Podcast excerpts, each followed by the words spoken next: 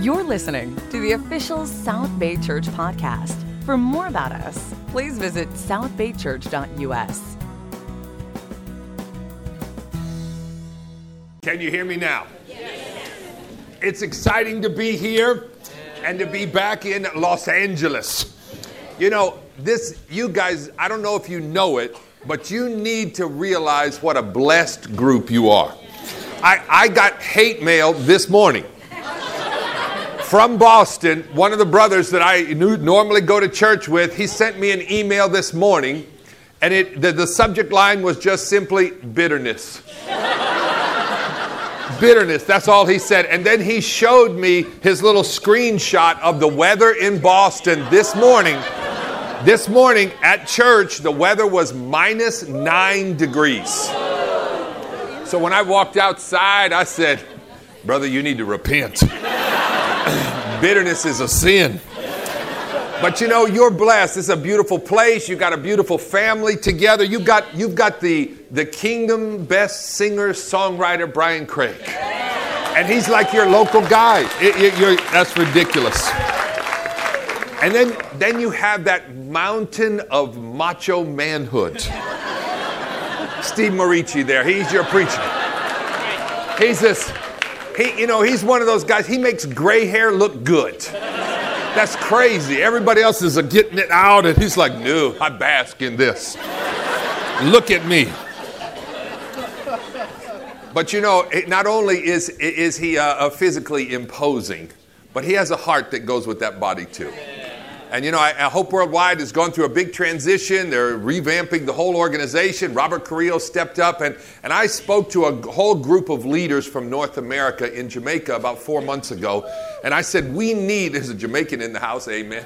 Um, they said, we, I said, we need people who are going to step up and who really have the heart for the poor to help lead this. And we broke the, the nation up into six different groups. And even as I was speaking, Steve was texting or sending an email saying, Listen, if you need somebody to step up on behalf of the poor, count me in. And so, from all the churches in the southwestern part of the United States, he's heading up that program. And I really respect and admire that. Not only that, he was fired up in the missions meeting yesterday about MCA and uh, all the things going on in Mexico and Central America. It's very encouraging. And it's great to build a friendship with him. I'm looking forward to that in the future. But you know, I've been to LA several times before. I came to teen camp a few years and I did something good and I did a few bad things. I found out today that I, I hurt Justin's feeling. I met Justin this morning. He said, You remember me? I said, No. He said, We played basketball and you blocked my shot and then you preached about it. so he's been holding bitterness for some time. Now, I heard you've got some grief recovery program. He needs to get in that right away. He's, he's got issues, you know, he's got problems. And I, from time to time, I do preach about basketball. And I know that's not right, but it's fun. Okay, so then I met Mark Randall and he said, Oh, I remember you. He said, You came and did a singles event in Palm Springs. He said, And at that event, I met my wife. And I, I, said, I hope I had something to do with it, but I doubt it. But anyway, we were there together. He said, and our daughter got baptized this week. That's awesome. But it's very encouraging. But I have a concern about the spiritual condition of this church. Because I've also I've visited with some other folks in this church, and, and there's a brother here that's in this church that on Sunday morning, he's very well dressed. He has on a pink shirt right now and a jacket. He looks like a Christian, and he acts like a Christian on Sunday morning. But I've played basketball with this brother. And, and he's the devil in a, in, a, in, in a uniform. He has no mercy. He's very selfish. Somebody said he hardly ever shoots when he doesn't have the ball. So, uh, that, but I know he looks good. Calvin Johnson, he looks good right here. But I need the elders to get in here. Somebody's got to work on this man's heart. now, you, Elaine says she's been trying for years. Give it up. Some things you just have to learn to accept. I'm going to talk about building family in the kingdom of God today. And I, I, want you just to look around you and see all the diversity that you have as family in this church. Go ahead, just look around. It's nice, it's cool. All right, now you need to be able to see two things today. You need to be able to see the screen and you need to be able to see a Bible. So go ahead and open your Bible to 1 Corinthians chapter 4 because that's where we're going to start. 1 Corinthians chapter 4. Calvin is taking me to the airport, so I better be nice for the rest of the time. or he will make me miss my flight. I'm in a great mood today. I'm very encouraged. I was very encouraged with the meeting about hope. I was very encouraged with the MCA. I'm very encouraged to be with you. But I'm really encouraged about this week because right after church, even right, I probably won't be here for fellowship. I'm going to fly to Maui where uh, I'm going to do the wedding of my son in Maui. So uh, that's very encouraging. And I'm really looking forward to that. I've been dieting, so I'm ready for my, my beach body there. I've been and as I've aged, my whiteness is a liability because if I go from Boston frozen tundra to, uh, to all the way to Maui, when I get out in the sun, I just break out in a heat rash everywhere. So in order to prepare, I have to go to the tanning booth. Which is a very weird place for a man of my maturity to go. So I go with Joyce, I hold her hand, and we hang out with all the teen girls in Boston. It's really awesome. But I have my little base tan now, so I'm ready to go. 1 Corinthians chapter 4, we're talking about building God's family.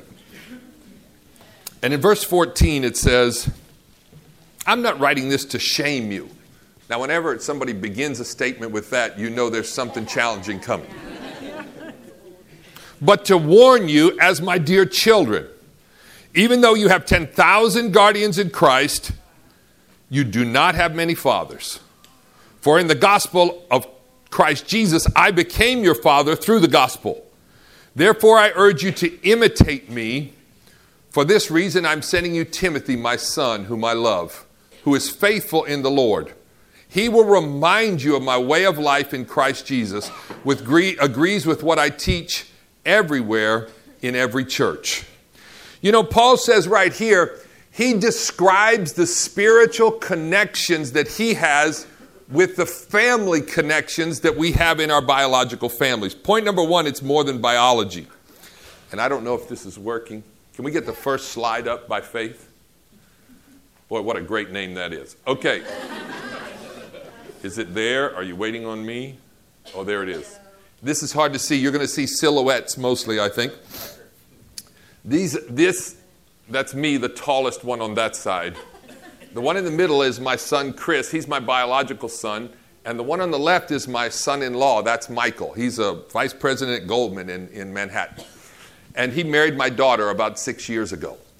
And you know, I have a third son. I have three sons. I have Chris, I have Michael, and then I also have uh, Nathaniel, who's our adopted son, who we adopted from India when he was 10 years old. And so when I think about my sons, biology is a piece of that puzzle. But there's a lot more than biology to my family. You know, even in my own life, my parents were divorced when I was 10. Um, my mom remarried. My mom is Pat Gempel. She's the white haired lady who used to work with Hope all the time. Um, and, you know, Bob Gempel became my stepdad when I was 12 years old. My physical father hasn't reached out to me in 40 years. I saw him last summer for the first time in 20 years because I chased him down and I, found him. But you know, when, I, when someone says, Who's your dad? In my head, my dad is Bob Gempel. Now, I also am still loyal and trying to reach out to my biological dad, but you know, family is more than just biology. You know, Modern Family is a very humorous uh, show that's filmed around here. I think Calvin's lives in that neighborhood or something. But, uh, but, but the idea when we think about family, the kingdom of God can be a family like you've never had before. I have two sisters. I have one sister that I grew up with, Kim. I have another sister who was given up at birth for adoption. And we found her 26 years later. I met her for the first time when she was 26 and I was about 31. I love them both the same. God puts the lonely in families. And in this passage, he says, I became your father through the gospel. And he says, I'm sending you Timothy, my son. Timothy wasn't really his son. But I, I, think what we have to understand is as we look around the church, there can be people in the kingdom of God who are as close or even closer than our own family. You know, the reason that we're standing here, um, my son in the middle, Chris, he did uh, what they call a Tough Mudder. Now, a Tough Mudder is a 10 mile race with 26 obstacles in the middle. And th- uh, there are there have been about two million people who've done it. Now this is the, this will be one of the first things that we look at there. But basically, you get out and you climb through mud and you do all of this stuff. And the thing the thing is, we did it with about 2,000 people in New Jersey. It was 58 degrees. You get soaked in ice water, and all these guys go out there. Now the truth is, the average age of this crowd is around 27. I'm double that. But somebody said, well, why would you at your stage do a Tough Mudder? But the reason is because I want to be close with my sons. We are going to do something together. And you know, as we talk about family, we've got to understand in order to be family, we need to do something together. I'll guarantee you this you can come here and sit in this service every week, and you can walk out the door and feel lonely as anything. You say, How can you be lonely? Look at all these nice people. They hug you. Because if you don't really engage in the work of the Lord, you'll be associates. You won't be family. Look at 2 Corinthians chapter 1. Second thought. First thought is it's more than biological. The second thought is we need to know we need each other. Let me show you something cool in this passage. Now, when you read about the Apostle Paul, he, he's a hero. He's like, he's a champion. He got stoned nearly to death. He preached incredible sermons. He impacted thousands and thousands of people. But look what he says here in describing the relationship we need to have with each other and with God. In chapter 1 and verse 3, he says, Praise be to God, to the God and Father of our Lord Jesus Christ. 2 Corinthians 1, verse 3 the Father of compassion and the God of comfort, who comforts us in our troubles so that we can comfort those in any trouble with the comfort, comfort we ourselves have received from God. Let's stop for a second. Do you understand what that verse is saying?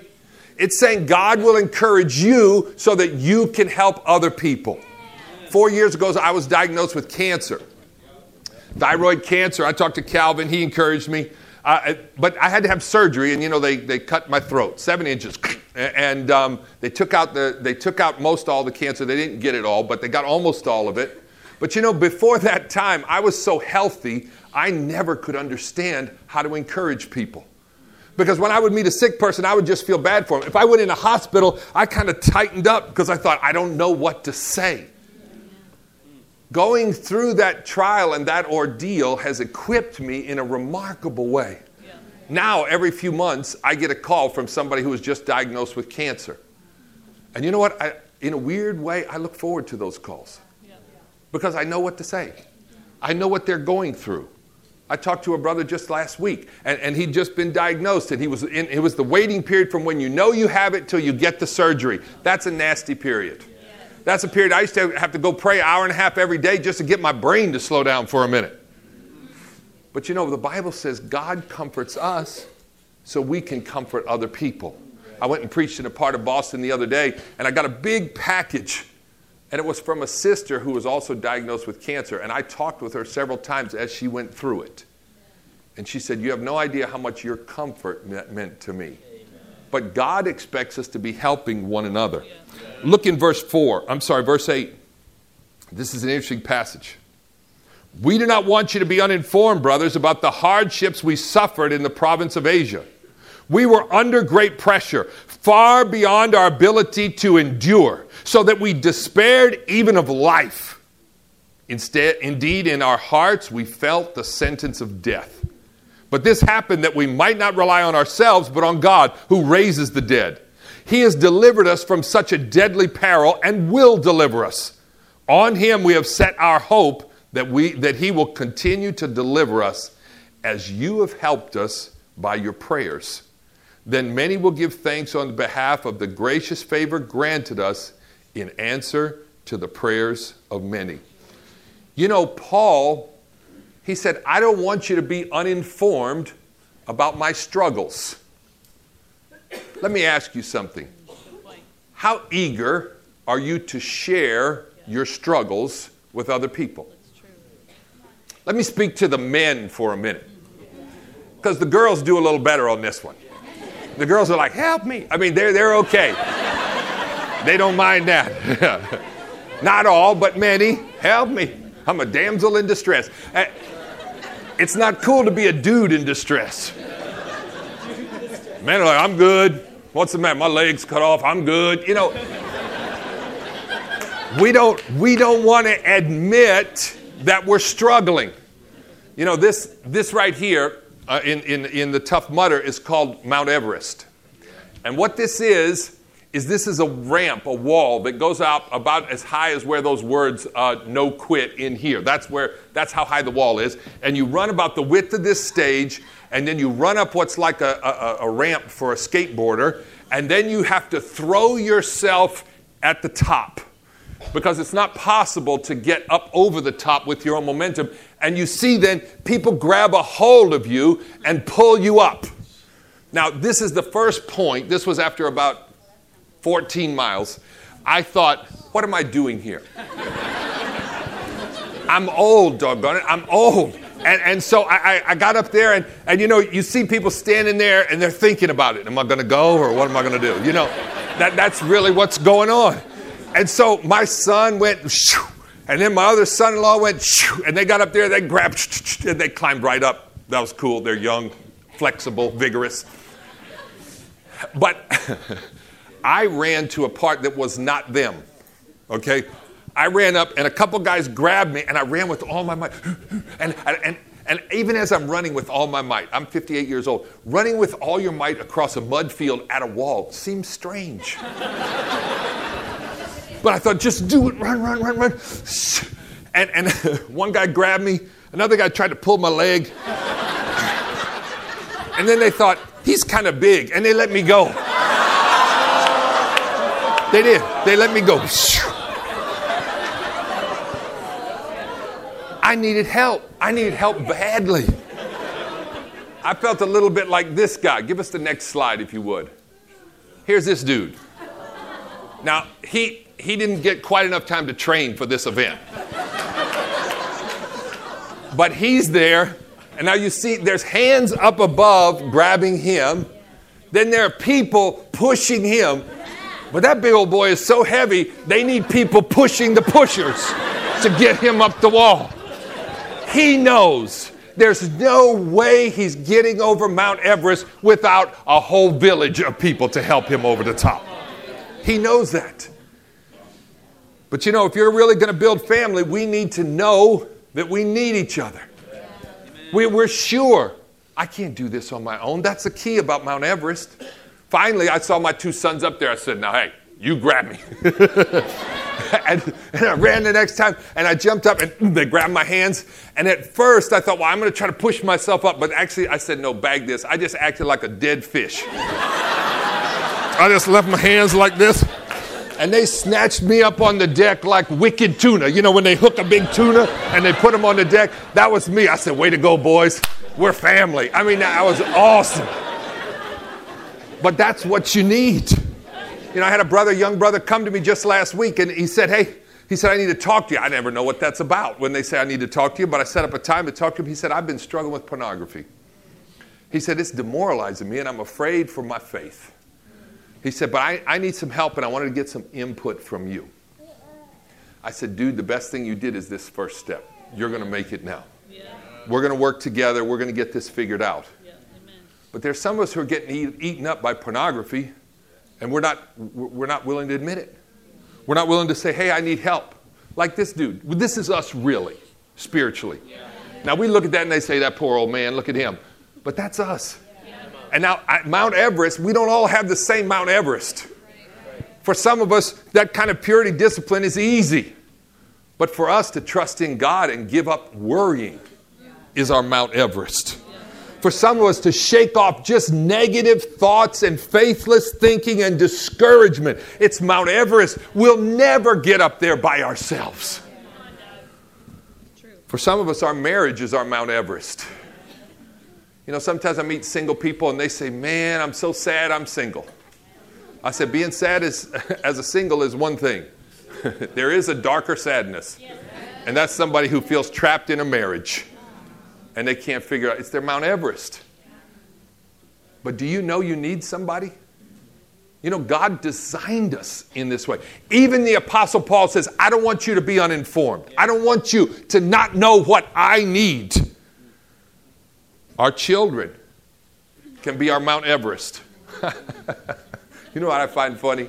I find people without kids who give parenting advice hilarious. I had some nephews and nieces. They started having kids. One of them had kids first. Kid was making noise, crying at night, and, and the other one was, well, I just put them. I just do this. I just do. then they had a kid. Never mind. I just do nothing. I, I. but we need it. But you know, here Paul says, I, I just want you to know. And the reason I want you to know is so you'll pray for me. You know, when I had cancer, man, I put the word out. Joyce is a more private person. Not me. I don't want to explain it to everybody a thousand times, so I just sent a long email to everybody I knew that said, here's the deal. Here's the story, okay? I don't, I don't want to keep telling the story. But what that resulted in is people all over the world praying for me. Amen. And now I have people say, man, I've been praying for you. I said, God's been with me. It's good. I'm good. I'm doing well. And we feel bonded. That's the concept.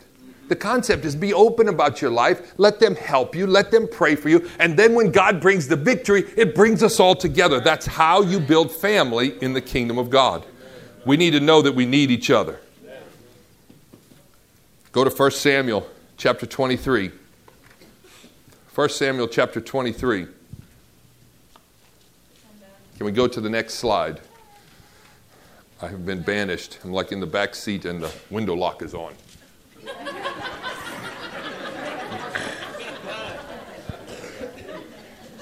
Now, when you talk about family, okay, and building family, one of the best relationships that's ever described in the Bible is between a prince and probably a preteen. And that's David and Jonathan. Jonathan was a prince. David was so small that they didn't even consider him a man. You know how that is when you're a teenage boy growing up. Oh, man. And your voice starts to change and people start calling you ma'am on the phone. That's really discouraging. you want credibility. Hello. I mean, you're trying to grow up, it's hard. That's who David was. He was so scrawny. When he put on Saul's clothes, they just hung on him like a tent. He was a little pune. Jonathan was a prince, and they had the best friendship in the whole world. What's cool about the kingdom of God is you can be close with radically different people. and we read right here basically what's happened. Jonathan's the prince. He's the next one in command. David is the he's the upstart, but then he was heroic and everybody was fired up about him and and Saul felt threatened and so he's trying to kill David and David's on the run. And in chapter 23 and verse 15 it says this. While David was at Horesh in the desert of Ziph, he learned that Saul had come out to take his life. And Saul's son Jonathan went to David at Horesh and helped him find strength in God. Do not, don't be afraid, he said. My father Saul will not lay a hand on you. You will be king over Israel, and I will be second to you. Even my father Saul knows this. The two of them made a covenant before the Lord, and Jonathan went home, but David remained at Horesh. You know, this is an, this is an incredible testimony to relationships in God's kingdom. Saul is the prince. When you're the prince, you're the heir, you're the next one up, you're going to be the king. And Jonathan says to his little runt friend, Dude, you want to know the good news? I'm here. My dad's not going to get you, and you're going to be the king, and I'm going to be right behind you. What a noble heart. What a determination. But you know, the Bible says that Jonathan helped David find strength in God. What does that mean? If someone helps you find strength in God, what does that mean? You can, ter- you can learn something by reading verse 17. Verse 16 ends with, He helped him find strength in God. Verse 17 begins with, Don't be afraid. You see, when we're struggling in our faith, very often we're afraid of something.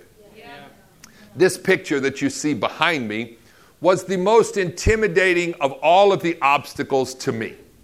This was an obstacle. You see, you notice there's like monkey bars that go up over the top.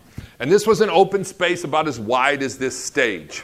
And what you did is you climbed up onto that platform, and then there was a ladder that took you up to the pinnacle. And so you climbed hand over hand on the ladder. And then when you got to the top, there was a swinging bar that swung you across. And then there was a pole that you were going to have to go hand over hand down. Now, we got up there and I began to watch because you notice there's a baptistry underneath here.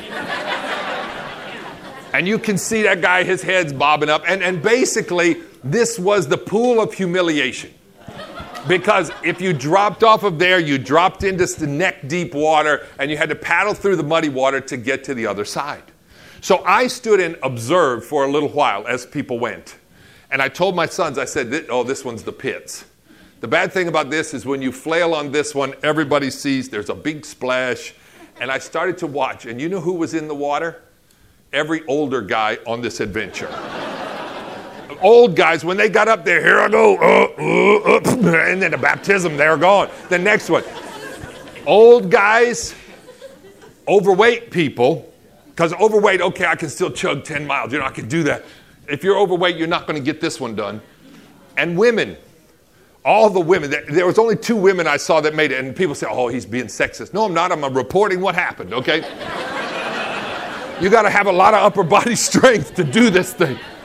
But I was with my boys. I said, dudes, this one's, I'm, this feel, this is the burden right here. I don't feel good about this.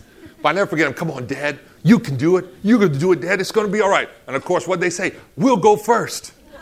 the little monkeys, they just. then they're standing on the other side. Come on, come on. I'm like, oh Lord, I'm going to get humiliated. You can do it. And I jumped up and I grabbed that thing. And you know, if you've got to climb all the way up and all the way down, you should feel awesome in the first second. When you grab on, you should feel like, I got this. Because you know it's going to get a lot worse from there. I jumped up, I grabbed that thing. I thought, I don't have this. This is not good. And so I reached out, I climbed, and, and I got to the top, man, my forearms, they're pulsing, just boom, boom. And I thought, this, oh, they're all going to see me. This is terrible. And, and then I reached out and I grabbed that bar, shoo, and I swung to the other side. And then I started going down this way, and my body started swinging wildly. I kicked the guy over here, boom. I was just but I was out of control. I got right to the bottom and I dropped and I touched, and they grabbed my hand, pulled me right on, and I made it. I was fired up. I was so happy after that. But why was that? It's because I was afraid. Because I didn't want to get humiliated, because I didn't believe I could do it. And I hugged my two sons. Thanks, guys. That was awesome. I'm going to preach about this. That's what I said. But you know, we all need that from each other. Right. And the funny thing is, for those guys, they said, oh, no, no, you can do it. It'll be easy. Well, that's easy for them to say because they don't have the same struggle. They, they don't have the, the you know, body mass to uh, strength ratio that I have. For them, it was quite easy. But that's the way all of our struggles are. There are other people in the fellowship who say, You can do this. I can help you. I have a lot of faith about this. And they can lift you up. We need friends to help us face our fears. Look in Colossians chapter 1. Colossians chapter 1. We need to understand if we're really going to build family, it's always going to be a struggle. It's always going to be a struggle. People get like that. I don't know, this church is messed up or this place is messed up because we got problems. Hey, hey, hey, hey. Who are you? You don't have problems? You're, you're pure as the driven snow. You're just righteous and noble at every turn. You've never blocked a shot and preached about it, broke a brother's heart for 10 years. You never did that? Come on now. It's always going to be a struggle. Look at Paul describes it here in Colossians chapter 1 what it's like to work together and build this family. Look what he says in verse 24. Now I rejoice in what was suffered for you. Okay, we're starting out right away saying, You I had to suffer for. and fill up in my flesh what is still lacking in regard to Christ's afflictions for the sake of his body, which is the church. Now, do you understand what he's saying? He's saying, yeah, God died for you, but there's still a lot of work to do. And I'm going to do that work. I have become its servant by the commission of, that God gave me to present to you the Word of God in its fullness. The mystery that has been kept hidden from ages and generations, but is now disclosed to the saints. To them, God has chosen to make known among the Gentiles his glorious riches and the mystery which is Christ in you, the hope of glory. We proclaim him admonishing and teaching everyone with all wisdom so that we may present everyone perfect in Christ. To this end, I labor, struggling with all his energy, which is so powerfully working in me. Do you see what he's saying right there? He's saying this work of building family, of presenting each other perfect in Christ, is hard, hard, hard work. Some of us, we want closeness without any effort. I want to feel part of something awesome. I just don't want to do anything. We get the next slide. This is one of the obstacles. And everybody's got to get over this wall. Now, you're hoping, see, there's a real short girl right there but she's got a pretty buff dude underneath her. You know, you see his guns, man. He's just let rip. He's gonna throw her over that wall. but you see, all these guys are muddy, and, and the way this works is this, this whole event is not timed. The goal is just to get your team over.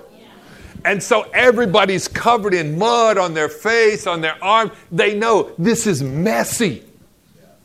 But you know the incredible thing 50 feet from here are spectators who are standing well dressed, warm, dry, snapping. Oh, look, cute, cute. Here, get another one, a selfie. I'm with them. You know, they're, they're over there being the fans. They don't get a thrill really out of this event. There's an incredible sense of camaraderie when you know this is going to be a struggle. I'm going to work hard.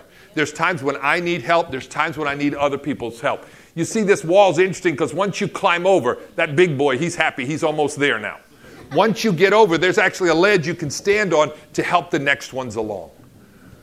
But Paul knew from the beginning it's going to be a struggle. Sometimes we get disillusioned with one another. I'm trying to build a relationship with her, and she's a pain in the neck. Not, nothing about you, sis. Okay, over here.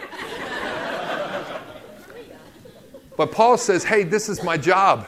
Jesus died so that we can be saved. Least I can do is work hard to help people be perfect in Christ. Are you ready for this right here? To look like this? To be like this? When there's a problem in the church, when somebody's struggling, do you hope they don't ask you to help? Or do you say, hey, hey, hey, this one needs help. I'm going to get over here on all fours. I'm going to let them stand on my back. I'm going to lift them up. I'll do whatever it takes to get them over this obstacle. It's always going to be a struggle. Two quick points. 2 Corinthians chapter 4. You can go to the next slide. Pictures and scriptures, that's what this is about, this message. We're going to do this uh, event again with my other son now, and a lot of the cousins are joining in. So we're going to build family one more time this year. And then I may settle into the sunset as a veteran. Look in chapter 4 of 2 Corinthians, and let's start in verse 16. He says, Therefore, we do not lose heart. Though outwardly we are wasting away. Can I get an amen from Calvin Johnson on that? Okay, here we go. Outwardly, we are wasting away, yet inwardly, we are being renewed day by day. For our light and momentary troubles are achieving for us an eternal glory that far outweighs them all. So we fix our eyes not on what is seen, but what is unseen. For what is seen is temporary, but what is unseen is eternal. You know, he says right here, he said, We're going to fix our eyes on Jesus and we're going to go through light and momentary troubles. I saw a little clip on some of the guys who were at Benghazi and were fighting at Benghazi, and one guy whose arm had been pretty much severed, it was just dangling. And he talked about trying to straighten it up and it wouldn't straighten up, but he didn't care because he was still in the fight. And, and then he got on the helicopter to be medevaced out, but he wanted to walk. He didn't want to be on a stretcher. He said, No, no, I can do it. And, and I thought, dude, your arm is hanging off. But he had an idea that's a light and momentary trouble. I, am not worried about that. I'm, I'm here to serve. You know, the longer you're in the kingdom, the more sad tales you can tell. That's the deal. There was a time in our fellowship when we only did good news sharing. Everything, every story had to have a happy ending. And then we went through a season where we only did bad news sharing. That was not very encouraging. oh, yeah, I got worse than that. You know. But Paul looks at his life, his beatings, his suffering, his criticism, everything he went through as what? Light and momentary. Let me go to this next. This, this one's very hard to see. All I'll point out is that that tall silhouette there is me going through the finish line. This is the finish line, okay, uh, which is very good, amen. Uh, I still like stories that end well. But what you cannot see, flip to the next slide, we'll see if we can see it any better. This is what you've come through, okay? And at the end of the Tough Mudder is this um, sort of trellis of electrical wires that hang down that have uh, 50,000 volt shocks in them. And then, and it's about as far as from that curtain to over here.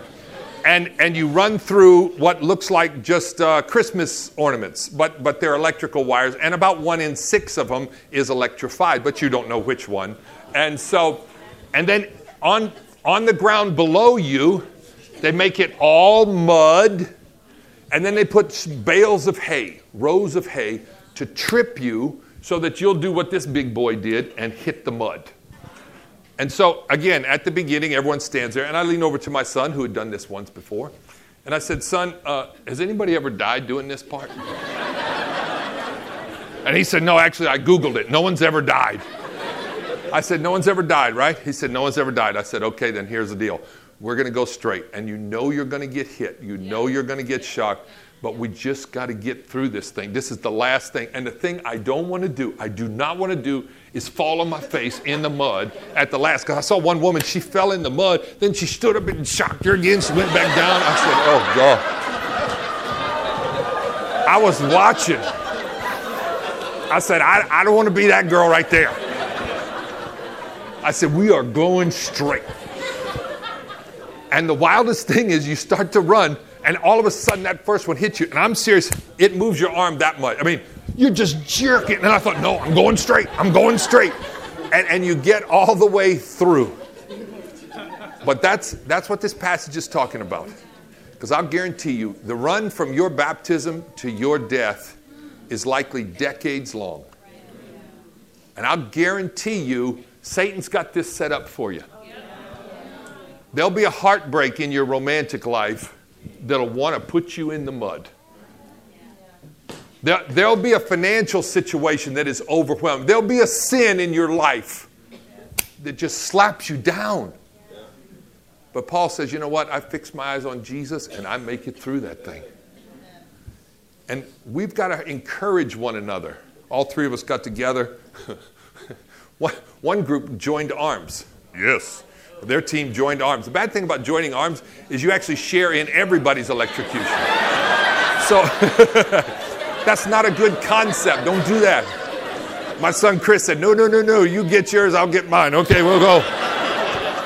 Let's go. that, that part you don't want to share. I'll share with you on the other side. But this is when Paul says, Man, these are light and momentary troubles. Once Chris told me I can't die, then, then it's light and momentary. It did curl my hair, it made it look nice. I used to be straight and black before that, okay? Why do we do it? You know, that fun. Elaine wants to go. Why do you do it? Look in 1 Corinthians chapter 9, and we'll finish there. Why do you do it? Because, you know, we're talking about getting in the battle and growing close, helping each other, getting through the challenges. And in verse 24 of 1 Corinthians chapter 9, it answers the question Do you not know that in a race all the runners run, but only one gets the prize? Run in such a way as to get the prize. Everyone who competes in the games goes into strict training. They do it to get a crown that will not last, but we do it to get a crown that will last forever. Therefore, I do not run like a man running aimlessly. I do not fight like a man beating the air. No, I beat my body and make it my slave, so that after I preach to others, I myself will not be disqualified from the prize. You know, Paul says right here, why do we do it?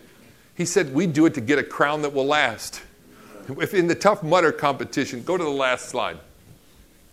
This is why you do it. You do all that and they give you a headband. And I have my headband right here. Now, the first time you do it, you get an orange headband. If you do it twice, you get a green headband. And you can trade up, and there's actually a 10 times, you know, masochistic headband that you get. But at the end of this race, after the shocks and all of that, everybody is wearing these goofy headbands and just feeling proud. You know, this passage says, and you know what? The future of this headband is going to be in a sock drawer somewhere, you know? It, who cares about this stupid thing? but, but what Paul says is in athletics, you do for a crown that won't last. But we're working for a crown that will last forever. You know, my sons right now are not in a good relationship with God, but I work hard to have a friendship with them, to keep a strong relationship with them, because I want to have this picture. This is a fun picture. But there's another vision I have, which is in standing in heaven together. And that's what it's all about. You know, we go through hard times. You may get shocked, you may get hurt, but don't give up your salvation over it. Don't let Satan win a double victory. We need to do it to get a crown that will last forever. Today's Valentine's Day. It's a celebration of love.